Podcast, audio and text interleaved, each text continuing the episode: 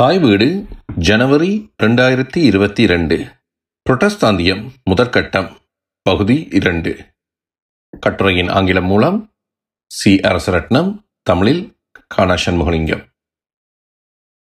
கிறிஸ்தவ சமயத்தை பரப்பும் பணியின் அடுத்த கட்டம் புரொட்டஸ்தாந்திய கிறிஸ்தவத்தின் வரையுடன் ஆரம்பித்தது. இக்கட்டத்தில் மதம் பரப்புவதில் தீவிரம் குறைவதை காணலாம். புரொட்டஸ்தாந்திய மதபோதகர்கள் தமது நடவடிக்கைகள் பற்றிய பிரச்சாரம் செய்வதிலும் தமது ஆழ்மன எண்ணங்களையும் சிந்தனைகளையும் வெளிப்படுத்துவதிலும் கவனம் செலுத்தினர். இக்காரணத்தினால் கிறிஸ்தவத்திற்கும் மரபு வழி மரபுகளுக்கும் இடையில் இக்கட்டத்தில் ஏற்பட்ட தொடர்புகளையும் உறவுகளையும் நாம் விரிவாக அறிந்து கொள்ள முடிகிறது. ஆரம்பகால கிறிஸ்தவ மிஷனர்கள் தமக்கு முந்தைய கத்தோலிக்க மதகுருமாரும் ஜேசு சபை மதகுருமாரும் இந்திய இலங்கை பண்பாடுகள் பற்றி எழுதியவற்றை நன்கு படித்து தமது மதப்பணியின் போது பயன்படுத்தி கொண்டனர். நெதர்லாந்திலும் இங்கிலாந்திலும் பதினேழாம் நூற்றாண்டின் தொடக்கத்தில் இருந்தே ஒப்பீட்டு பண்பாடு, மொழியியல் ஆகிய துறைகளில் கல்வியின் ஆர்வம் துளிர்த்ததை காணலாம். ஐரோப்பியரின் கடற்பயணங்கள் மூலம் கண்டுபிடிக்கப்பட்ட புதிய வினோதமான நாடுகள் பற்றி அறியும் ஆர்வம் கல்வியறிவு பெற்ற மக்களிடம் மேலோங்கியது.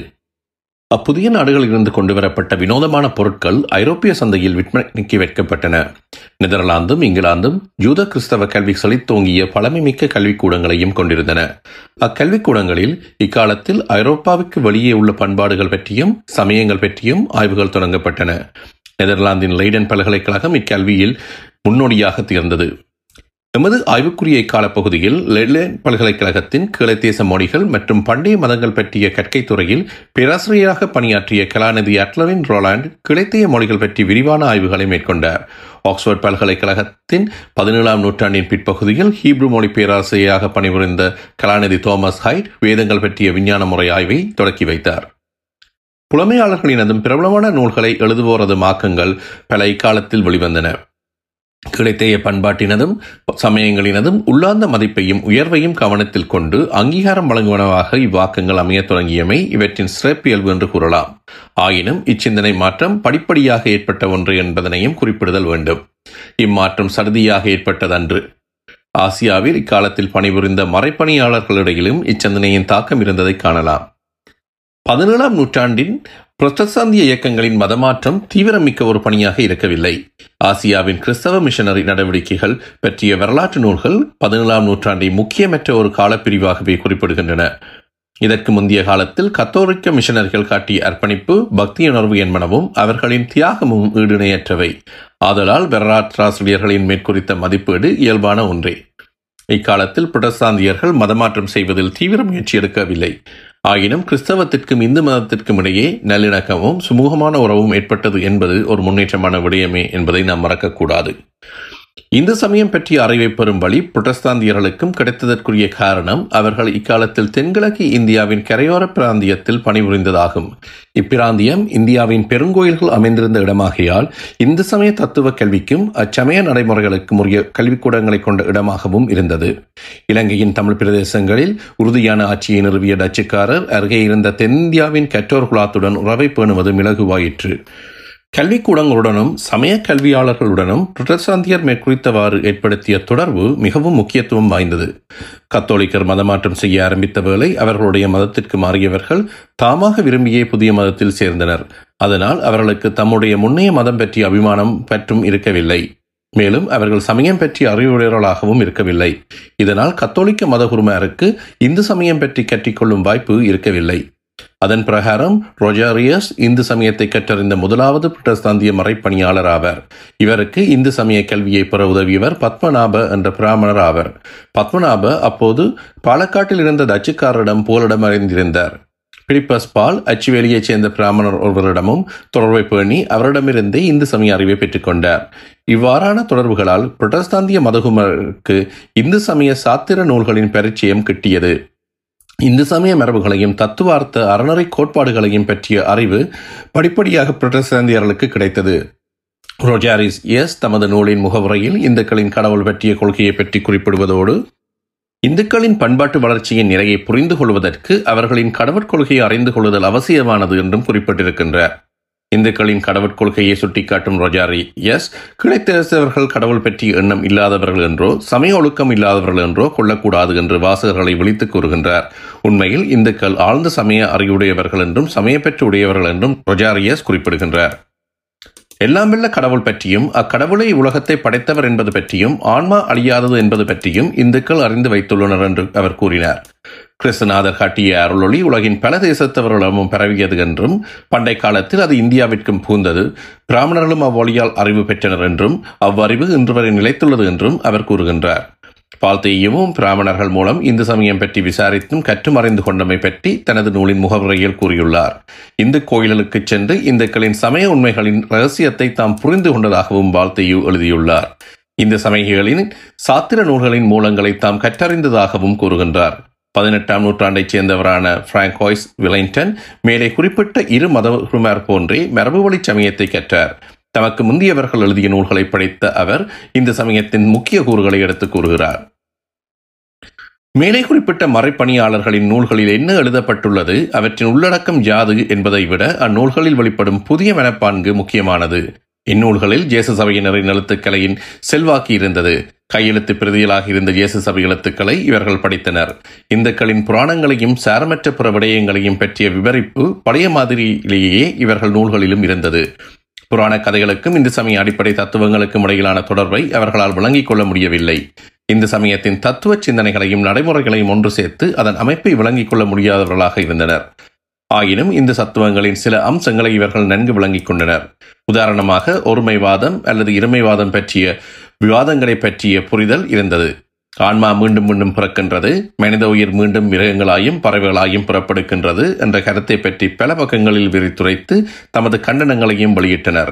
இந்த வாதங்களை முன்வைத்த போது பண்டைய கிரேக்க தத்துவத்திலிருந்து மேற்கோள் காட்டினர். இந்த தத்துவவாதிகளும் பைதோக்ரஸ் போன்றோரும் ஒரேவித தவறுகளை விட்டிருப்பதை சுட்டிக்காட்டினர். கிறிஸ்தவர்கள் கிரேக்க யூதைய சிந்தனைகளை எதிர்கொண்ட போது அவற்றில் கண்ட குறைகளுக்கு ஒத்ததான குறைகளை இந்து சமய தத்துவங்களிலும் நம்பிக்கைகளிலும் இப்போது காண்பதை எடுத்து காட்டினர். இந்து புராண கதைகளுக்கும் எகிப்திய கிரேக்க புராண கதைகளுக்கும் இடையிலான ஒப்பீடுகளையும் இந்நூலாசிரியர்கள் செய்திருப்பதை காண முடியும். மேற்குறித்த ஆய்வு முயற்சிகளின் பயனாக தமிழ் இலக்கிய மரபுடனும் மறைப்பணியாளர்களுக்கு பரிச்சயம் ஏற்பட்டது. மதகுருமார்களுக்கு கல்வி கற்பித்தவர்கள் யாவரும் தமிழ் புலமையாளர்களாகவும் இந்து சமயத்தின் தமிழ் வீரர்களை நன்கு உணர்ந்தவர்களாகவும் இருந்தனர். தென்னிந்தியாவில் இக்காலத்தில் சமஸ்கிருத கல்வி வீழ்ச்சியுற்றது. தஞ்சாவூர் மராட்டியராட்சி நிலை பெற்றதால் அங்கு மட்டும் சமஸ்கிருத கல்வி பரவியிருந்தது. தமிழ் இலக்கிய சுவடிகளை படித்தறிந்த கிறிஸ்தவ மத பணியாளர்கள் அவற்றை மொழிபெயர்ப்பதிலும் ஈடுபட்டனர். தரங்கம்பாடிக்கு வந்திருந்து பணி செய்த ஜெர்மானியரான லூதசபை பாதிரியார் பாத்தலோமியோஸ் சிகன் பால்கு தமிழ் நூற்றுவடிகளை தேடி தொகுத்தார். அவர் தமிழ் நூல்களின் நூற்பட்டியலை தொகுத்தார். இவருடைய நூற்பட்டியலையும் டச்சு சீர்திருத்த திருச்சபையைச் சேர்ந்த தமது சக ஊழியர்களது ஆவணங்களையும் பயன்படுத்திய பிராங்க் ஹாய்ஸ் வாலண்டைன் நூற்பட்டியல் ஒன்றை வெளியிட்டார். அப்பட்டியலில் நாற்பத்தாறு நூல்களின் பெயர்களும் அந்நூல்களின் உள்ளடக்கம் பற்றிய சுருக்க குறிப்புகளும் இடம்பெற்றிருந்தன. குறிப்பாக ஆத்திசூடி, கொன்றைவேந்தன், மூதுரை போன்ற நீதி நூல்கள் பற்றிய தகவல்களை அவர் வெளியிட்டார். மிஷனரிகள் இந்நூல்களின் நீதி போதனை பண்பினால் பெரிதும் கவரப்பட்டனர். பாடசாலை மாணவர்களுக்கு கற்பிப்பதற்கு இந்த நூல்களை பயன்படுத்தினர். தரங்கம்பாடியில் பணி செய்த சீகன் பால்குவும் அவரை போன்ற பிற ஜெர்மன் நாட்டவர்களான மறைப்பணியாளர்களின் பணிகள் முக்கியமாக குறிப்பிடப்பட வேண்டியன. இவர்கள் அரசியல் அதிகாரத்தின் துணை இல்லாது பணி செய்த மிஷனர்களுக்கு எடுத்துக்காட்டாக கொள்ளக்கூடியவர்கள், நொபிலியின் மாதிரியில் செயற்பட்டவர்கள். சீகன் பால்கு தமிழை நன்கு கற்றார். தமிழ் இலக்கியங்களை ஆளக்கற்ற இவர் தமது தமிழறிவை மதம் பரப்பும் நடவடிக்கைகளுக்கு பயன்படுத்தினார். இந்து சமயத்தில் கடவுள் ஒருவரே என்னும் ஒருமைவாதம் அடிப்படை கொள்கையாக உள்ளது. ஆயினும் மக்களிடம் பரவலாக பல தெய்வ வணக்கமும் பல தெய்வங்களுக்கும் சிலைகளாக வைத்து வணங்கும் வழிபாட்டு முறைகளும் காணப்பட்டன. இவ்வாறான ஒருமைவாத பன்மைவாத இடைவெளி இருத்தல் ஒரு முரண்பாடு என்பதனை சீகன் பால்கு கண்டார். இக்குறைகளை சுட்டிக்காட்டும் கண்டனங்களை அவர் வெளியிட்டார். ஆயிரத்தி எழுநூற்றி இருபத்தி மூன்றாம் ஆண்டில் அவர் தென்னிந்திய கடவுளரின் வம்சாவளி genealogy of the South Indian gods என்ற நூலை வெளியிட்டார். இந்நூலை எழுதுவதற்காக தாம் பல இந்துக்களுடன் கடித தொடர்பு கொண்டு வினாவடை முறையில் தகவல்களை பெற்றதாக சீகன் பால்கு குறிப்பிட்டுள்ளார். இந்துக்களின் சமய நம்பிக்கைகளின் கட்டமைப்பை இவர் நன்கு விளங்கி வைத்திருந்தார் என்பதை இந்நூலின் அமைப்பை கொண்டு விளங்கிக் கொள்ள முடிகின்றது. நூலினை நான்கு பகுதிகளாக வகுத்து கடவுள் பற்றிய விவரங்களை தந்துள்ளார். பகுதியொன்று பராபர வஸ்து. இப்பகுதி முழுமுதற் பொருளான கடவுள் பற்றி கூறுவது.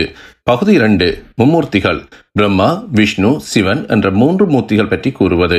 பகுதி மூன்று கிராம தேவதைகள், கிராமத்து தேவதைகள் பற்றியும் சிறு தெய்வங்கள் பற்றியும் கூறுவது. பகுதி நான்கு தேவர்கள், ரிஷிகள், பிற விண்ணுலகத்தவர் பற்றி கூறுவது. டேனிஷ் மிஷனரிகள் ஆயிரத்தி எழுநூற்றி பத்தொன்பதில் மிஷனரிகளுக்கும் மலபார் பிராமணர்களுக்கும் இடையே நடைபெற்ற இருபத்தி ஒன்பது உரையாடல்கள் முதலியன என்ற தலைப்பிலான சுவாரஸ்யமான நூலொன்றை வெளியிட்டனர். இது தென்னிந்தியாவைச் சேர்ந்த பிராமண குருமார், அறிஞர்கள், வர்த்தகர்கள், நாயக்க இளவரசர்கள், சுதேச வைத்தியர்கள், பெண்கள், பாடசாலை ஆசிரியர்கள், பாடசாலை மாணவர்கள், முஸ்லிம் சமய ஞானியர் முதலிய பல்தரத்தவருடனும் சீகன் பால்குவும் பிற மிஷனர்களும் நடத்திய கலந்துரையாடல்கள் பற்றிய குறிப்புகளின் தொகுப்பாகும். இக்கலந்துரையாடல் ஆயிரத்தி எழுநூற்றி ஏழு மார்ச் மாதத்திற்கும் ஆயிரத்தி எழுநூற்றி ஒன்பது மார்ச் மாதத்திற்கும் இடையில் நடத்தப்பெற்றவை. அப்போது பல சுவாரஸ்யமான விடயங்கள் பற்றிய விவாதங்கள் நடத்தப்பட்டன என்பது தெரிய வருகின்றது. கடவுட்கொள்கை, ஒருமைவாதம், இருமைவாதனம், முக்திப்பேறு, புனிதத்தன்மை போன்ற விடயங்கள் விவாதிக்கப்பட்டன. இந்துக்களின் தரப்பு விவாதங்கள் ஒழுங்குமுறைப்படி பதிவு செய்யப்பட்டுள்ளன. மரபுமுறை வழக்கங்களின் முக்கியத்துவம், அவற்றின் புனிதத்தன்மை, பாரம்பரிய பண்பாடும் வாழ்க்கை முறையும் என்பன போன்றவை தம் மூதாதையர்களால் பின்பற்றப்பட்டன என்றும் அவற்றை பேணி பாதுகாப்பதன் முக்கியத்துவத்தை பற்றியும் இந்துக்கள் எடுத்து கூறினர். மேற்குலகத்திற்கும் இந்தியாவிற்கும் இடையே காலநிலை, அரசு முறை, நிறுவன அமைப்புகள், உணவு, உடை போன்றவற்றில் நிறைய வேறுபாடுகள் உள்ளன. அதுபோன்று சமயத்திலும் மேற்குக்கும் இந்தியாவுக்கும் இடையே வேறுபாடு உள்ளது என்று ஒரு வர்த்தகர் வாதிட்டார். பண்பாட்டையும் சமயத்தையும் ஒன்றிலிருந்து மற்றதை வேறுபடுத்தி உணர முடியாதவர்களாக போர்த்துகீசியர் செயற்பட்டதை முன்னர் குறிப்பிட்டோம். ஐரோப்பிய மிஷனர்களுக்கும் இப்பிரச்சனை எடுத்து காட்டப்பட்டது. சீகன் பால்கு இது தொடர்பான வினாவுக்கு அளித்த விளக்கம் பின்வருமாறு அமைந்தது. நீங்கள் இப்பொழுது கூறும் விடயம் சிக்கலற்றது. சமயத்தின் உண்மையான இயல்பின் வேறுபாடு அல்லாமல் புறத்தே வெளிப்படும் பழக்க வழக்கங்களில் உள்ள வேறுபாடுகள் முக்கியமற்றவை. நீங்கள் ஒரு கிறிஸ்தவராக மாறினால் நீங்கள் உணவு, பானங்களின் மன தொடர்பான உங்கள் வழக்கங்களையும் உங்கள் அயலவர்களோடு அன்றாட வாழ்வில் நீங்கள் கொண்டுள்ள உறவுகளையும் பழக்க வழக்கங்களையும் மாற்ற வேண்டிய அவசியமில்லை. கிறிஸ்தவத்திற்கும் இந்திய மரபிற்கும் இடையிலான தொடர்புகளின் வளர்ச்சிகள் முக்கியமான இன்னொருத்தர் இத்தாலிய நாட்டினரான பெஸ்கி அறிகிறார் ஆவர். இவர் பதினெட்டாம் நூற்றாண்டில் தென்னிந்தியாவில் பணிபுரிந்த முக்கிய நபர் ஆவர். ஐரோப்பிய அரசியல் அதிகார மையங்களில் இருந்து விலகி இருந்தவரான பெஸ்கி சன்னியாசி மாதிரியை தழுவிய சமய தொண்டராகவும் திகழ்ந்தார். அவர் தாம் வாழ்ந்த பகுதி மக்களினது மரபுகளையும் பண்பாட்டையும் நன்கு கற்றறிந்தவராக, அவ்வறிவின் பலத்தை கொண்டு தமது சமய பணிகளை ஆற்றுபவராக விளங்கினார். தமிழில் ஆழ்ந்த புலமையை பெற்ற இவர் தமிழ் மொழியை மிகச் சிறப்பாக கற்று அம்மொழியை பயன்படுத்திய முதலாவது அந்நிய நாட்டவரான மிஷனரி என்ற சிறப்புக்குரியவராக இருந்தார். கத்தோலிக்க மத பணியாளர்களின் மரபுக்கு ஏற்ற இவரும் இந்த சமயத்தையும் அதன் தத்துவத்தையும் மேற்கு உலகுக்கு எடுத்துச் செல்வதற்கு தம் அறிவை உபயோகிக்கவில்லை. புரட்டஸ்தாந்திய மத பணியாளர்களை இவ்வாறு நூல்களை எழுதினர். அவர்களோடு ஒப்பிடும் போது பெஸ்கி இந்த சமயம் பற்றி நிறைந்த அறிவுடையராக இருந்த போதும் அவர் அதனை தமது இலட்சியமாக கொள்ளவில்லை. தமிழ் இலக்கியம் என்ற ஊடகம் மூலம் கிறிஸ்தவத்தை சுதேசியலுக்கு ஏற்ற மதமாக மாற்றுவதிலேயே பெஸ்கி தமது முழு நேரத்தையும் செலவிட்டார். தமிழ் மொழியில் இலக்கிய நயமிக்க கவிதை நூல்களையும் புறநூல்களையும் இயற்றிய பெருமை இவரை சேரும். பதினாறாம் நூற்றாண்டில் கிறிஸ்தவம் இந்தியாவில் பரப்பப்பட்டது. பதினேழாம் பதினெட்டாம் நூற்றாண்டுகளில் பரப்பப்படவில்லை. இவ்விரு நூற்றாண்டுகளிலும் கிறிஸ்தவம் அறிவு ரீதியாகவும் புலமையாளர் மட்டத்திலும் வளர்ச்சி பெற்றதென்றே கூற வேண்டும். இந்தியாவின் புலமையாளர்களும் கற்றவர்களும் இக்காலத்தில் கிறிஸ்தவத்துடன் நெருக்கமான உறவுகளை வளர்த்து கொண்டனர். மிஷனரிகளுடன் நட்பை வளர்த்தனர். ஆயினும் இத்தொடர்புகளும் நட்பும் மதமாற்றத்திற்கு நீடிக்க பயனை தந்தன என்று கூற முடியாது. இவற்றால் கிறிஸ்தவ மத கருத்துக்கள் சமூகத்தில் பரவின என்று கூறுவதே பொருத்தமானது. இந்து சமூகம் மூடுண்ட ஒரு சமூகமாயினும் அறிவு நிலையில் இந்துக்கள் சமய பொறையை கடைபிடிப்பவர்களாகியால் மேற்கில் இருந்து வரும் புதிய கருத்துக்களை வரவேற்று ஏற்றுக்கொண்டனர். அப்புது கருத்துக்கள் பல் பரிமாணங்களுடைய இந்து சமய உண்மைகளின் ஓர் அம்சமாகவே ஏற்றுக்கொள்ளும் மனப்பான்கு இந்துக்களிடம் இருந்தது. மிஷனரிகள் திருக்குறளின் பெருமையை அறிந்து கொண்டது முக்கியமானது. திருவள்ளுவரின் நேரிய அறக்கருத்துக்கள் மிஷனரிகளின் உள்ளத்தை கவர்ந்தன. அவர்கள் திருவள்ளுவரின் மகிமையை உணர்ந்து போற்றினர். புராண கற்பனைகளினதும் சூழமைவினதும் தாக்குதலால் திருவடியாத திருவள்ளுவரின் அறக்கருத்துக்கள் மிஷனரிகளுக்கு ஒப்பானவையாக இருந்தன. திருவள்ளுவர் மேற்குலகின் சிந்தனையில் பாதிப்புக்கு உட்பட்டவராக இருத்தல் வேண்டும் என்றும் அவர்கள் சிந்தக்கலாயினர். ஜிஜுப்போ போன்ற கற்றறிந்த பத்தொன்பதாம் நூற்றாண்டு அறிவாளிகளிடம் இச்சிந்தனை காணப்பட்டது. இலங்கையில் டச்சுக்காரர் ஆட்சி அதிகாரத்தை கைப்பற்றிய போது கரையோரம் மாகாணங்களில் வாழ்ந்த மக்களில் பெருந்தொகையான சிங்களவர்களும் தமிழர்களும் கத்தோலிக்க சமயத்திற்கு மதம் மாறினர். போர்த்துகேயரில் இருந்த டச்சுக்காரர்களின் சமய கொள்கை ஒரு முக்கிய அம்சத்தில் வேறுபட்டது. டச்சுக்காரர் மிஷனரிகள் சுதந்திரமாக இயங்குவதை அனுமதிக்கவில்லை. ஆசியாவில் டச்சுக்காரர் டச்சு சீர்திருத்த திருச்சபையை தாவித்திருந்தனர். அவர்களது ஆழ்புலத்தில் செயற்பட அனுமதிக்கப்பட்ட இத்திருச்சபை அரசின் ஒரு கருவியாகவே இருந்தது. இத்திருச்சபை அரசு கட்டுப்பாட்டில் இயங்கியது. இதனால் மிஷனரிகள் அரசின் அதிகாரத்திற்கு கட்டுப்பட்டவர்களாக இருந்தனர். பால்தேயு, வாலன்டின் போன்ற மகிமைக்குரிய மதகுருமார் கூட டச்சு அரசாங்க அதிகாரிகளின் அவமதிப்புக்கு உள்ளாகிய சந்தர்ப்பங்களும் இருந்தன. டச்சு அரசாங்கத்தின் அரசியல் பொருளாதார கொள்கைகளுக்கு கீழ்ப்பட்டதாகவே சமய கொள்கை விளங்கியது. போர்த்துகீச மத பணியாளர்கள் விட்டு சென்றவற்றை டச்சு சீர்திருத்த திருச்சபையின் மதகுருமார் பொறுப்பேற்று நடத்தினர். அவர்கள் மரபு சமூகத்துடன் பௌத்தம், இந்து சமயம் ஆகிய இரு சமயத்தவருடனும் உறவுகளை வளர்த்து கொண்டனர். போர்த்துகீசியிடமிருந்து ஆட்சி அதிகாரத்தை கைப்பற்றியவுடன் டச்சு மதகுருமார் பால்தேயுவின் வழிகாட்டலின்படி போர்த்துகீசியர் விட்டுச் சென்ற தேவாலயங்களையும் பாடசாலைகளையும் பொறுப்பேற்று டச்சு சீர்திருத்த திருச்சபையின் கட்டுப்பாட்டுக்குள் கொண்டு வந்தனர். பெருமணிக்கையான தேவாலயங்கள் இவ்விதம் பொறுப்பேற்கப்பட்டன. அவற்றுள் பல கிராமங்களின் தேவாலயங்களாக இருந்தன. யாழ்ப்பாணத்திலும் மன்னாரிலும் கிறிஸ்தவம் கிராமங்களுக்கு பரவியிருந்தது. இப்பகுதிகளில் முப்பத்தி நாலு தேவாலயங்கள் இருந்தன. இவற்றின் எல்லைகளுக்குள் நூற்றி ஐம்பத்தி ஒன்பது கிராமங்களின் மக்கள் உள்ளடக்கப்பட்டிருந்தனர்.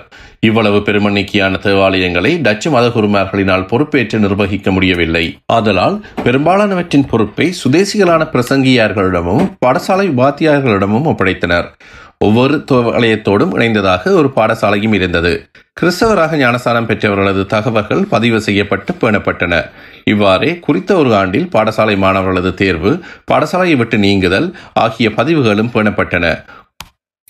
ஒவ்வொரு ஆண்டும் நிகழ்த்தப்படும் பரிசோதனையின் பின்னர் வட்டாரத்துக்கு பொறுப்பான மதகுரு அரசியல் மேலிடத்துக்கு தனது அறிக்கையை சமர்ப்பிப்பார்.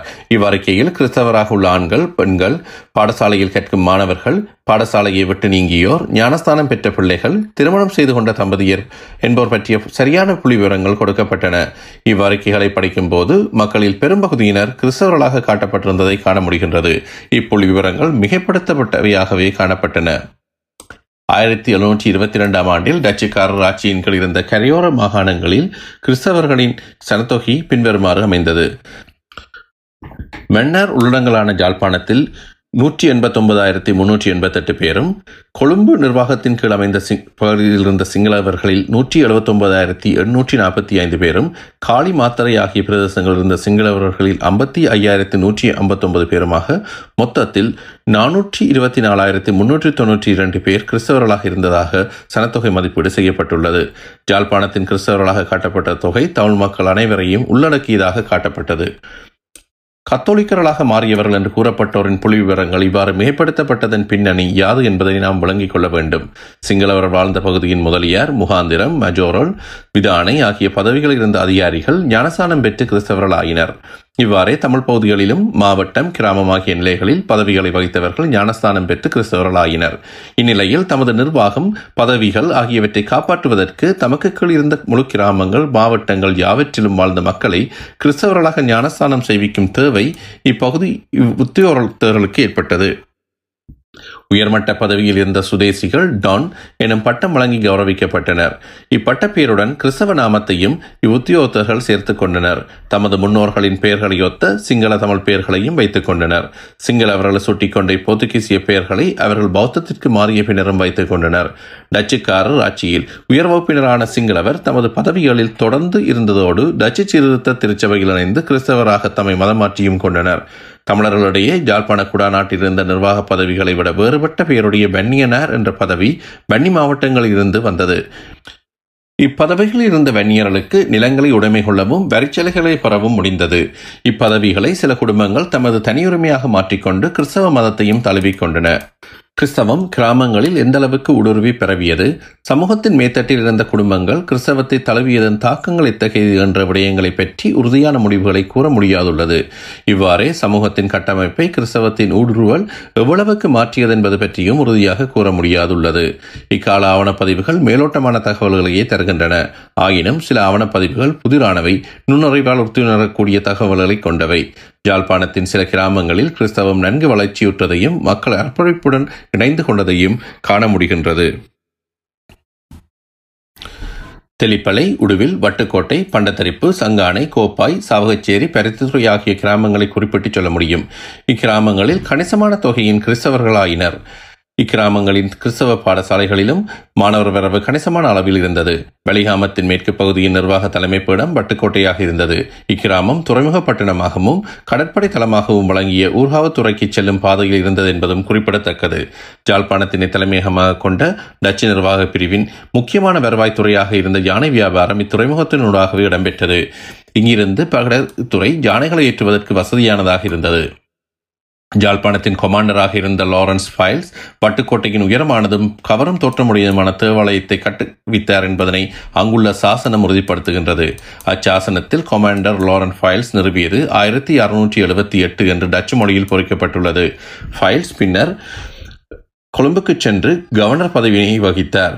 ஃபைல்ஸ் மிகுந்த சமய பக்தியுடையவர். திருச்சபையின் நலன்களை மேம்படுத்துவதிலும் தமது ஆளுகைக்குட்பட்ட மக்களின் வாழ்க்கை முன்னேற்றத்திலும் அக்கறையுடையவராகவும் இருந்தார். கண்டியின் அரசன் இரண்டாம் ராஜசிங்கனுடன் சமாதானத்தை பேணுவதற்கும் அவர் முயற்சித்தார். டச்சுக்காரர் ஆட்சியின் போது பௌத்தமும் இந்து மதமும் என்ன நிலையில் இருந்தன என்பது பற்றிய தகவல்கள் டச்சு அரசாங்க ஆவணங்களில் இல்லை. இவை இது பற்றி மௌனம் சாதித்தன என்றே கூறலாம்.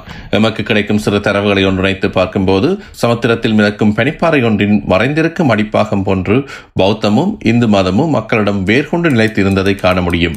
ஆரம்ப கட்டத்தில் டச்சுக்காரர் பிளக்கார்ட்ஸ் என்னும் கட்டளைகள் மூலம் பௌத்த இந்து நடைமுறைகளை மக்கள் பின்பற்றக்கூடாது என்று கட்டளையிட்டனர். அக்கட்டளைகளின்படி கத்தோலிக்கத்தை பின்பற்றுவதும் தடை செய்யப்பட்டது. ஆரம்ப கட்டத்தில் உற்சாக மிகுதியால் இவை வெளியிடப்பட்டன என்றே கருத வேண்டும். இவற்றை பின்பற்றுவதை கட்டாயப்படுத்தி நடைமுறைப்படுத்துவதை கைவிட்ட டச்சுக்காரர் பதினெட்டாம் நூற்றாண்டின் நடுப்பகுதியில் இக்கட்டளைகளை ரத்து செய்து வந்ததையும் காண முடிகின்றது. இக்கட்டளைகளை மீண்டும் வெளியிட வேண்டும், மரபு வழி சமயங்களின் நடைமுறைகளை கட்டுப்படுத்த வேண்டும் என்று மதகுருமார் விண்ணப்பம் செய்த போது டச்சு அரசாங்கம் அவ்வாறு செய்வதற்கு இணங்கவில்லை. அவ்வாறு செய்தால் மக்களிடையே எதிர்ப்பு ஏற்படும் என்றும் அது நாட்டின் பாதுகாப்பிற்கும் பொருளாதார நலன்களுக்கும் அச்சுறுத்தலாக இருக்கும் என்றும் அரசாங்கம் பதிலளித்தது. அரசாங்கத்தின் இக்கொள்கை மாற்றத்தின் பயனாக பதினெட்டாம் நூற்றாண்டில் பௌத்தமும் இந்து சமயமும் மீண்டும் வளர்ச்சி பெற்றன. சிங்கள பகுதிகளின் பௌத்த சமய மறுமலர்ச்சிக்கு கண்டி மன்னர்கள் உதவினர். மலைநாட்டில் செல்வாக்கு மிக்கவர்களாக மதகுருமார் கரையோர பகுதிகளின் பௌத்த கோயில்களின் சமய நிகழ்வுகளுக்கு வந்து கலந்து சிறப்பித்தனர். டச்சுக்காரரின் கோட்டை அமைந்துள்ள கொழும்பு நகருக்கு அண்மையில் அமைந்திருந்த கலனி விகாரைக்கு கண்டியைச் சேர்ந்த பிக்குகள் அடிக்கடி வந்து போயினர். சிங்களவர் மத்தியிலும் தமிழர் மத்தியிலும் வாழ்ந்து வந்த கிறிஸ்தவர்களான உயர் அதிகாரிகள் ஒரு வகை இரட்டை வாழ்க்கையை வாழ்ந்தனர். அவர்கள் டச்சு சீர்திருத்த திருச்சபையின் உறுப்பினர்களாக இருந்தனர். கிறிஸ்தவ தேவாலயத்தில் நடைபெற்ற சமய நிகழ்வுகளில் பங்கு கொண்டனர். குறிப்பாக இவராவது முக்கியஸ்தர் ஒருவர் தேவாலயத்திற்கு வருகை தந்தால் இவர்கள் சமூகமாயிருப்பதில் தவறுவதில்லை. தம் பிள்ளைகளுக்கு ஞானஸ்தானம் செய்வித்து கிறிஸ்தவ பாடசாலையில் கல்வி கற்பித்தனர். தம் பிள்ளைகளின் திருமண வைபவங்களையும் கிறிஸ்தவ தேவாலயங்களிலேயே நடத்தி வந்தனர். இவ்வாறு கிறிஸ்தவர்களாக ஒழுகுவதன் மூலம் தமது சிறப்பு சலுகைகளை பாதுகாத்துக் கொண்டனர். அதேவேளை தனிப்பட்ட வாழ்க்கையில் மரபு வழி சமய சடங்குகளை பின்பற்றி வந்தனர். இச்சடங்குகள் பெரும்பாலும் வீட்டில் நடைபெறுவனாக இருந்தன. இரகசியமான முறையில் பொது இடங்களில் கோயில் வழிபாட்டிலும் ஈடுபட்டனர்.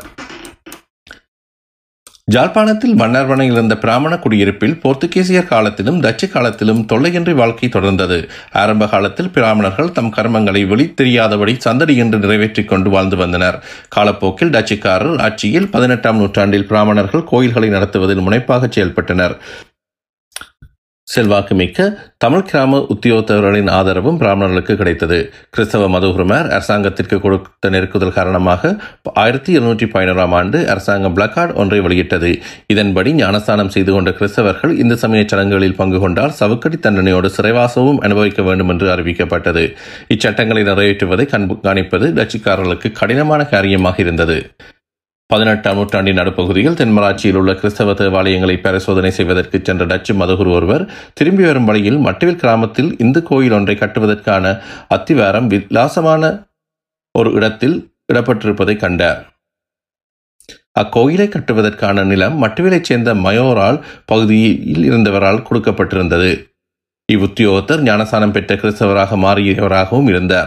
அவர் கொடுத்த நிலத்தில் மூன்று கோயில்கள் அமைக்கப்பட இருப்பதாகவும் அக்கோயில்களில் முறைப்படியான சமய சடங்குகளை செய்வதற்கு இந்தியாவிலிருந்து பிராமணர்களை கொண்டு வரவும் பெருந்தொகையான வழிபடுவோரை கவரச் செய்வதற்கும் கோயிலை கட்டியவர்கள் வருமானம் ஈட்டவும் திட்டமிட்டு இருப்பதாக தெரிய வந்தது.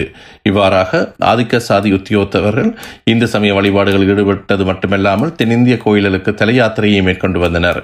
தலையாத்திரை செல்லும் போது டச்சு கப்பல்களில் பயணம் செய்தனர். கிறிஸ்தவ தேவாலயத்தில் திருமண வைபவத்தை நடத்திவிட்டு ரகசியமாக இந்து ஆலயத்திலும் திருமண சடங்கை நடத்தினர். புதிதாக கிறிஸ்தவத்தில் சேர்ந்து கொண்ட இவர்களில் பலருக்கு கிறிஸ்தவ வழிபாட்டிலும் இந்து சமய வழிபாட்டிலும் ஈடுபடுதல் முரண்பாடுடையதாக தோன்றவில்லை. இவ்வாறு இரு சமயங்களின் ஒன்று கலப்பை மதுரையில் பணி செய்த நோபலி அவதானித்தார். அவருக்கு முன்பு மதுரையின் கரையோர பகுதிகளின் பரதர் இடையே இரு சமயங்களின் கலப்பு நிகழ்வதை பிரான்சிஸ் சேவியரும் அவதானித்திருந்தார். பிரான்சிஸ் சேவியர் அதனை இல்லாது செய்வதற்கு பெரும் முயற்சி செய்தார். கிறிஸ்தவ திருச்சபையினர் இந்த சமய பண்பாட்டு அம்சங்களை புகுத்துவதை விரும்பாத போதும் இந்த சமயத்தில் காணப்பட்ட ஏவுடைய அம்சங்கள் கிறிஸ்தவ வழிபாட்டு முறையில் புகுந்தன.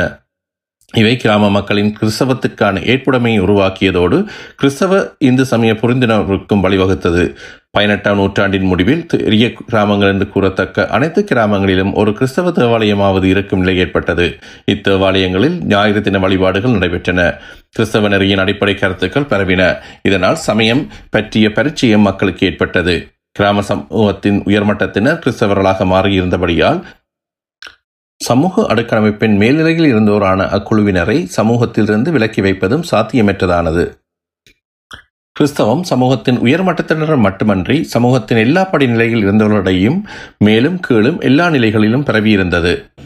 மதமாற்றம் ஒரு சாதிக்குரியதாகவோ சமூகத்தின் ஒரு பிரிவினருக்கானதாகவோ மட்டும் இருக்கவில்லை. மரபவழி சமூக ஒழுங்கமைப்பில் சாதிகள் ஒவ்வொன்றும் தம் சாதிக்குள் ஒழுங்கமைப்பு உடையனவாக இருந்தன. அவை தத்தம் சாதிக்குரிய தலைவர்கள் ஊடாக அரசுடன் தொடர்பு கொண்டன. ஒரு சாதியின் தலைமைக்காரர் பதவியை தம்மிடம் வைத்திருக்க வேண்டுமானால் அக்குடும்பத்தினர் கிறிஸ்தவராக இருக்க வேண்டும் என்ற நிபந்தனையை போர்த்துகீசரும் டச்சுக்காரரும் விதித்திருந்தனர். இதனால் ஒவ்வொரு சாதியையும் சேர்ந்த தலைமைக்காரர் குடும்பங்கள் கிறிஸ்தவத்தை தழுவிக்கொண்டன. ஒவ்வொரு சாதியினதும் தலைமைக்காரர்களும் அவர்தம் குடும்பத்தினரும் பேரளவிலேனும் கிறிஸ்தவர்களாக இருந்தனர். அவர்களின் விசுவாசத்தின் அளவும் அவர்களது சாதியினர் பிறரிடம் எவ்வளவுக்கு கிறிஸ்தவம் பரவினர் என்பதும் பல்வேறு காரணங்களால் தீர்மானிக்கப்பட்டன. அத்தோடு சாதிக்கு சாதி வேறுபாடுகளும் காணப்பட்டன. இவ்வாறாக சமூகத்தின் எல்லா மட்டங்களிலும் கிறிஸ்தவம் தனக்கென ஒரு இடத்தை பிடித்துக் கொண்டது. ஆகமம் சாராத வழிபாட்டு முறைகள் இக்காலத்தில் வழக்கில் இருந்தன. இவ்வழிபாட்டு முறைகள் இக்காலத்தில் மிகையாக பரவின என்றும் கூறலாம். பேய் பிசாசுகள் பற்றிய பல்வேறு நம்பிக்கைகள் பரவியிருந்தன. பல வகையான பேயோட்டும் சடங்கு முறைகளும் வழக்கில் இருந்தன. இவ்வாறான விளிம்புநிலை வழிபாட்டு முறைகள் அழிவதும் புதிதாய் உருவாகுவதுமாக தொடர்ந்தன. இவை மந்திரமாய சக்தியுடையவை என்று கருதப்படும் பொருட்களை மையப்படுத்தி உருவாகின. ஒரு குறிப்பிட்ட கோயில் திடீரென அற்புதங்கள் நிறைந்ததாக மாறுவதும் உண்டு. தனிநபர் ஒருவர் கூட அற்புதங்களை நிகழ்த்துபவராக நம்பப்படுவார். இவ்வாறு திடீரென்று தோன்றும் நிகழ்வுகள் கிராமத்திலும் அதனை சுற்றியுள்ள பகுதிகளிலும் ஒரு பரபரப்பை உண்டாக்கும். மக்களின் பரந்த ஆதரவு குறித்த கோயிலுக்கு அல்லது நபருக்கு கிடைக்கும். சூழவுள்ள பகுதிகளின் கிறிஸ்தவர்கள் கூட இவற்றால் கவரப்படுவர். அப்போது கிறிஸ்தவ குருமார் இது பற்றி முறைப்பாடுகள் செய்வதும் உண்டு. டச்சுக்காரர் இத்தகைய வழிபாடுகளை பிசாசு வழிபாடு என்ற பெயரில் அழைத்ததோடு அவற்றிற்கு எதிராக கடும் நடவடிக்கைகளை மேற்கொண்டனர். மரபொழி வழிபாட்டு முறைகளை விட இப்பிசாசு வழிபாடு டச்சுக்காரர்களின் வழி வெறுப்புக்குரியதாக இருந்தது. சடங்குகள் பேயாட்டம் ஆடுதல் என்பனவற்றை நடத்துவர் மீது தண்டப்பணம் விதிக்க வேண்டும் என்ற கட்டளையை ஆயிரத்தி அறுநூற்றி எண்பத்தி இரண்டாம் ஆண்டு கொமாண்டர் ஃபைல் வெளியிட்டார். மரபு வழி சமயங்களின் நிலைகுலைவு ஏற்படும் பொழுது சமூகத்தின் தேவைகளை இவ்வாறான விளிம்பு நிலை வழிபாட்டு முறைகள் நிறைவேற்றுகின்றன. மனிதர் பண்பாட்டு வேர்களை இழந்தவர்களாக பாதுகாப்பற்ற உணர்வை பெறுவர். அவ்வேளையில் அவை கடலில் தத்தளிப்பவர் ஒரு சிறு திரும்பை கூட துணையாக பெற்றிக் கொள்வதைப் போல மனிதர்களின் செயல்கள் அமைந்து விடுவதுண்டு. தமது பாதுகாப்பிற்காக சிறு தெய்வ வணக்கங்களில் அவர்கள் தஞ்சமடைவர். இலங்கையின் கரையோர சிங்களவர் மத்தியில் சிலர் தோன்றி தாம் கடவுளர் பெற்றவர்கள் என்றும் அற்புதங்களை நிகழ்த்த வல்லவர்கள் என்றும் கூறி மக்களின் வழிபாட்டுக்குரியவர்களான நிகழ்வுகளும் உள்ளன. டச்சுக்காரர் சிங்கள மன்னருடன் போரில் ஈடுபட்டு கொண்டிருந்த காலத்தில் இத்தகைய அற்புதங்களை நிகழ்த்துவோரின் தோற்றம் அரசியல் உள்ளடக்கம் கொண்டதாகவும் இருந்தது. கிறிஸ்தவத்திற்கு எதிராக மக்கள் கிளந்து எழுந்தார்களா? வரலாற்றின் இக்கால பகுதியிலாவது அத்தகைய எதிர்ப்புகள் எழுந்தனவா என்பதை உறுதியாக கூற முடியாதுள்ளது. ஆயினும் குடிமக்களின் கலகங்கள் சிங்கள பகுதிகளிலும் தமிழ் பகுதிகளிலும் ஆங்காங்கே ஏற்பட்டன. சில கலகங்களின் போது விவசாய குடியான்களின் ஒதுக்குப்புறமான கிராமங்களில் அமைந்திருந்த கிறிஸ்தவ தேவாலயங்கள் தாக்குதலுக்கு உள்ளாகி இருக்கலாம். ஆயினும் கலகங்களின் போது தேவாலயங்கள் தாக்குதலுக்கு உள்ளான விவரங்கள் எவையும் இல்லை. மக்களிடையே கிறிஸ்தவம் பற்றிய அதிருப்தியும் விருப்பமின்மையும் பரவலாக இருந்த போதும் கிறிஸ்தவ மதகுருமார் குறித்தோ நிறுவனங்கள் மீதோ தாக்குதல் நடத்தும் அளவு கிளர்ச்சிகள் தோன்றவில்லை. கண்டி ராஜ்யத்தின் எல்லைப் பகுதிகளாக இருந்த கோரளை பெற்றுகளில் வாழ்ந்த மக்களிடையே பௌத்த மத உணர்வை தூண்டி அதன் மூலம் டச்சுக்காரர்களுக்கு எதிராக கிளந்தலை செய்யும் முயற்சி இடம்பெற்றது உண்மையே. கரையோரப் பகுதிகளில் பௌத்த மத உணர்வு தூண்டப்பட்டதாயினும் கண்டி அரசை பாதுகாப்பதற்கான முயற்சிகளுக்கு பெரும் ஆதரவு இருக்கவில்லை என்றே கூறலாம். ஆயிரத்தி எழுநூற்றி ஐம்பதுகளில் சிங்கள மக்களிடையே தோன்றிய கிளர்ச்சியில் மேற்கத்திய தேசங்களுக்கும் அந்நியருக்கும் எதிரான உணர்வு வெளிப்பட்டது உண்மையாயினும் அக்கிளர்ச்சிகளுக்கு டச்சு ஆட்சியாளர்களின் கொள்கைகளால் ஏற்பட்ட பொருளாதார இன்னல்களே காரணமாக அமைந்தன. பதினேழாம் நூற்றாண்டின் தொடக்க காலத்தில் போர்த்துகீசியருக்கு எதிராக யுத்தங்கள் நடைபெற்றன. அவ்வேளை சமய பண்பாட்டு அடிப்படையிலான எதிர்ப்புணர்வும் ஆரம்ப காலத்திற்குரிய தேசியவாத எதிர்ப்புணர்வும் வெளிப்பட்டன. டச்சுக்காரர் ஆட்சியின் போது கத்தோலிக்க மிஷனரிகள் கரையோரப் பகுதிகளில் இருந்து டச்சுக்காரர்களால் துரத்தப்பட்ட போது கண்டி அரசர்கள் அவர்களுக்கு அடைக்கலம் கொடுத்தனர். கண்டி ராஜ்ய பகுதிகளில் தமது தளத்தை அமைத்துக் கொண்ட கத்தோலிக்க குருமார் இரகசியமான முறையிலும் மிகவும் சாதுரியமாகவும் கரையோரப் பகுதிகளில் கிறிஸ்தவர்களுக்கு பணியினை தொடர்ந்தனர். டச்சுக்காரருடையதும் டச்சு சீர்திருத்த திருச்சபையினதும் நிலைவருடைய பங்களிப்புகளில் ஒன்றாக கல்வி பணி விளங்கியது. நன்கு கட்டமைக்கப்பட்ட பாடசாலை முறைமையொன்றின் மூலம் கல்வி புகட்டப்பட்டது. புரட்டஸ்தாந்திய மதப்பிரிவினரான லூத சபை, கல்வினியம் ஆகிய பிரிவுகளைச் சேர்ந்த மிஷனரிகள் கல்விக்கு முக்கியத்துவம் அளித்தனர். பைபிளை கற்றுக்கொள்ளுதல், கிறிஸ்தவத்தின் அடிப்படை உண்மைகளை தெரிந்து கொள்ளுதல் மூலமே ஒருவர் நற்கதி அடையலாம் என்று நம்பினர். இந்த நோக்கம் நடைபெற வேண்டுமாயின் அடிப்படை கல்வியை வளர்க்க வேண்டும் என்பதை மிஷனரிகள் உணர்ந்தனர். இதனால் ஒவ்வொரு தேவாலயத்துடனும் இணைந்ததாய் பாடசாலைகளை அமைத்து பாடசாலைகளின் வலையமைப்பு மூலம் அக்கல்வி அறிவை புகட்டினர். இந்தியாவிலும் லூத சமய மிஷனரிகள் முன்னோடிகள் போதிய வளங்கள் இல்லாத நிலையிலும் சில பாடசாலைகளை ஆரம்பித்து நடத்தினர். இப்பாடசாலைகள் அங்கு சமூகத்தில் செல்வாக்குள்ளவர்களின் கவனத்தை ஈர்ப்பனவாக அமைந்தன. அக்கல்வி நிறுவனங்களின் புகழை எடுத்துக்காட்டும் உதாரணமாக தஞ்சையை ஆண்ட சர்வோஜி மேனன் தமது மகனுக்கு கல்வி புகட்டும்படி கிறிஸ்டியன் ஸ்வாட்ஸ் என்ற போதகரிடம் அனுப்பியதை காணலாம். இலங்கையில் இப்பாடசாலைகள் நிர்வாகத்திற்கு பாடசாலை ஆணைக்குழு ஒன்று பொறுப்பாக இருந்தது. இக்குழுவில் மாகாணத்தின் உயர்நிலை அரசு உத்தியோகத்தர்களும் மதகுருமாரும் உறுப்பினர்களாக இருந்தனர். ஜாழ்ப்பாணத்தில் டச்சுக்காரர் ஆட்சியை பிடித்த போது முப்பத்தி நாலு பாடசாலைகள் இருந்தன. அவை தேவாலயங்களுடன் இணைக்கப்பட்டிருந்தன. தேவாலயங்களில் சில செயலிழந்த வேளையிலும் அவற்றோடு இணைந்திருந்த பாடசாலைகள் செயலிழக்காமல் தொடர்ந்து இயங்கின. ஒவ்வொரு பாடசாலைக்கும் ஒரு ஆசிரியர் இருந்தார். பாடசாலையின் அளவை பொறுத்து மேலதிகமாக ஆசிரியருக்கு உதவியாளர் ஒருவரும் நியமிக்கப்பட்டிருந்தார். பாடசாலை ஆசிரியர் சமூகத்தில் மதிப்புக்குரிய ஒருவராக இருந்தார். அவர் மாணவர் வரவு பற்றிய பதிவை பேணி வந்ததோடு பாடசாலைக்கு வருகை தராத விடத்து மாணவரின் பெற்றோர் மீது தண்டப்பணம் விதித்தார். தண்டமாக அறவிடப்பட்ட பணம் அனாதை இல்லங்களை பராமரிக்க செலவழிக்கப்பட்டது. பாடசாலை ஆசிரியர் ஞானஸ்தானம், திருமணம் என்பன பற்றிய பதிவுகளையும் பேணி வந்தார். காணிப்பதிவு சட்டம் இயற்றப்பட்ட பின்னர் காணிப்பதிவேடுகளையும் இவர் பேணி வந்தார். காணி விற்பனை, கொள்வனவு பற்றிய பதிவுகள் இப்பதிவேடுகளில் பதியப்பட்டன. இதற்காக ஒரு தொகை கமிஷன் ஆசிரியருக்கு கிடைத்தது. இக்காரணத்தால் ஆசிரியர் பதவி வருமானம் தருவதாகவும் விரும்பி ஏற்கப்பட்ட பதவியாகவும் இருந்தது. கிறிஸ்தவ மத உரிமையார் பாடசாலைகளுக்கு தவணை முறையில் சென்று பரிசோதனை நடத்தினர். கல்வியின் தரத்தை பேணுவதற்கு இப்பரிசோதனைகள் உதவின. மாணவர்களை பரீட்சித்து வகுப்பேற்றம் செய்தல், சித்தி அல்லது சித்தியின்மையை தீர்மானித்தல், பாடசாலையிலிருந்து விலகிச் செல்லுதல் ஆகிய விடயங்களை மத உரிமையார் மேற்பார்வை செய்தனர். சமய கல்விக்கு முதலிடம் அளிக்கப்பட்டது. ஆயினும் அடிப்படை கல்வியும் புகட்டப்பட்டது. எழுத்து, வாசிப்பு, கணிதம் ஆகியன கற்பிக்கப்பட்டன. கற்பித்தலில் மரபு வழிமுறைகள் பின்பற்றப்பட்டன. நீதி நூல்கள், மரபு வழி இலக்கண இலக்கிய நூல்கள் என்பன கற்பிக்கப்பட்டன. பரிசோதனை அறிக்கைகளின் மூலம் பாடசாலையின் பரீட்சைகள் நடத்தப்பட்டதையும் பாடசாலைகள் பரீட்சைகளை முக்கியமானதாக கருதியதையும் காண முடிகின்றது. ஆயிரத்தி அறுநூற்றி தொண்ணூறாம் ஆண்டில் நல்லூரில் உயர்வீக்கான தமிழ் கலாச்சாலை தமிழ் செமினரி அமைக்கப்பட்டமை முக்கியமான வரலாற்று நிகழ்வாகும். இந்த நிறுவனம் பின்னர் கொழும்புக்கு மாற்றப்பட்டதாயினும் இப்படி ஒரு கல்வி நிலையம் முதன் முதலாக யாழ்ப்பாணத்தில் நிறுவப்பட்டமை மிக முக்கியமான விடயமாகும். இத்தமிழ் கலாச்சாலைக்கு மாணவர்களை அனுப்பி வைக்கக்கூடிய அளவுக்கு தேவையான தரத்தில் அடிப்படை கல்வி முறைமை யாழ்ப்பாணத்தில் செயற்பட்டது என்பது குறிப்பிடத்தக்கது. இக்காலத்தில் திறமை மிக்கவர்களும் கல்வியில் ஆர்வம் கொண்டவர்களுமான மாணவர்களாம் உருவாகியது என்பதையும் இது எடுத்து காட்டுகிறது. நல்லூரில் அமைக்கப்பட்ட கலாச்சாலை போன்ற ஒரு கல்வி நிலையத்தை ஆயிரத்தி அறுநூற்றி எழுபத்தி ஐந்தாம் ஆண்டில் நிறுவுவதற்கு வான் குவாயன்ஸ் என்ற தேசாதிபதி விருப்பம் தெரிவித்தார். அங்கு வதிவிட வசதி கொடுத்து தெரிந்தெடுக்கப்பட்ட திறமைமிக்க மாணவர்களுக்கு டச்சு மொழியிலும் பண்பாட்டிலும் கல்வி கற்பித்து அம்மாணவர்களை அவற்றில் நல்ல பயிற்சியுடையவர்களாக வேண்டும் என்று அவர் விரும்பினார். போர்த்துகீச மொழியையும் போர்த்துகீச பண்பாட்டையும் மக்களிடமிருந்து அகற்றுவதற்கு அதுவே சிறந்த வழி என்றும் அவர் கருதினார். இந்த விடயத்தை சிவில் அதிகாரிகளும் மதகுருமார்களும் கூடி ஆராய்ந்தனர். கிழக்கத்திய தேசங்களில் பணி செய்த அனுபவமிக்க மதகுருமார் இம்முயற்சி பயன் தராது என்றும் சுதேசிகளான மாணவர்களுக்கு வேற்றுமொழியான டச்சு மொழியை கற்பித்தல் கடினம் என்றும் கூறினர். சுதேசி மாணவர் ஒருவருக்கு ஒரு நாளில் குறைந்தது ஏழு டச்சு சொற்களை படிப்பித்து வழங்க வைத்தல் கூட இயலாது என்று தமது அனுபவ உண்மையை ஒரு மதகுரு எடுத்து கூறினார். வான் கோயஸின் ஆலோசனை பற்றி ஆராய்ந்த பின்னர் டச்சு தமிழ் மொழி என்ற இரு மொழிகளினூடாக கற்பிக்கக்கூடிய இருமொழி நிறுவனமாக நல்லூர் செமினாரியை அமைப்பது என்று முடிவு செய்யப்பட்டது. பாடசாலையில் அரைப்பகுதி நேரம் தமிழிலும் மீதி அரைப்பகுதி நேரம் டச்சு மொழியிலும் கற்பிக்கப்படும் என்று தீர்மானிக்கப்பட்டது. நல்லூரில் அரசாங்க காணியில் கட்டிடங்கள் கட்டப்பட்டன. பாடசாலை, தேவாலயம், பாடசாலை மாணவர்களுக்கான விடுதி என்பன கட்டப்பட்டன. ஒரு டச்சுக்காரர், இரண்டு தமிழர் என்று மூவரில் முதலில் ஆசிரியர்களாக நியமிக்கப்பட்டனர். பாடநேர அட்டவணை ஒன்று தயாரிக்கப்பட்டது. முதலாவது அணி மாணவர்களாக இருபத்தி நாலு பேர் அனுமதிக்கப்பட்டனர். முக்கியமானதென்று கருதப்பட்ட சாதிகளை பிரதிநிதித்துவம் செய்யும் முறையில் மாணவர்கள் தெரிவு அமைந்தது என்பதையும் அறிய முடிகின்றது. எல்லா மாகாணங்களில் இருந்து மாணவர்கள் சேர்த்துக் கொள்ளப்பட்டனர். இவர்கள் பல்வேறு கிராமங்களைச் சேர்ந்தவர்களாகவும் இருந்தனர். மாணவர்களுக்கு நீல நிறத்திலான சீருடை வழங்கப்பட்டது.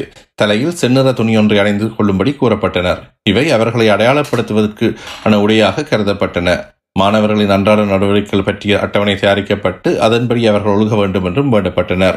சாதி அந்தஸ்து வழக்கங்கள் என்பன மீறப்படாமல் பேணப்பட்டன. வெவ்வேறு சாதி பிள்ளைகள் ஒரே அமை மேசையில் அமைந்து உணவு உண்ண வேண்டும் என்பது கட்டாயப்படுத்தப்படவில்லை. குறிப்பிட்ட காலம் வரை சாதி அடிப்படையிலான பேதங்கள் இருக்கும் என்பது ஏற்றுக்கொள்ளப்பட்டிருந்தது. எல்லா சாதி பிள்ளைகளுக்கும் உணவு சமைக்கக்கூடியவரான சமையல்காரர் ஒருவர் வேலைக்கு அமர்த்தப்பட்டார். முதலில் வகுப்பு மாணவர்களை சாதி அடிப்படையில் வகைப்படுத்தினர். பின்னர் இம்முறை கைவிடப்பட்டு திறமை அடிப்படையிலான வகைப்பாடு செய்யப்பட்டது. ஒவ்வொரு மாணவனுக்கும் ஒரு கத்தியும் எழுத்தாணியும் வழங்கப்பட்டது. கத்தியை கொண்டு பனையோலைகளை வெட்டி எழுதுவதற்கான எழுத்தோலைகளை அவர்கள் தயாரித்துக் கொண்டனர். பண்டசாலை காப்பாளர் ஒருவர் பாடசாலையின் தேவைக்கான பொருட்களை இருப்பு செய்து வழங்குதல், நிர்வகித்தல் ஆகிய கடமைகளை ஆற்றினர். பாடசாலையில் படிக்கும் காலத்தில் மாணவர்கள் தமது வீடுகளுக்கு திரும்பி போவதற்கு அனுமதிக்கப்படவில்லை.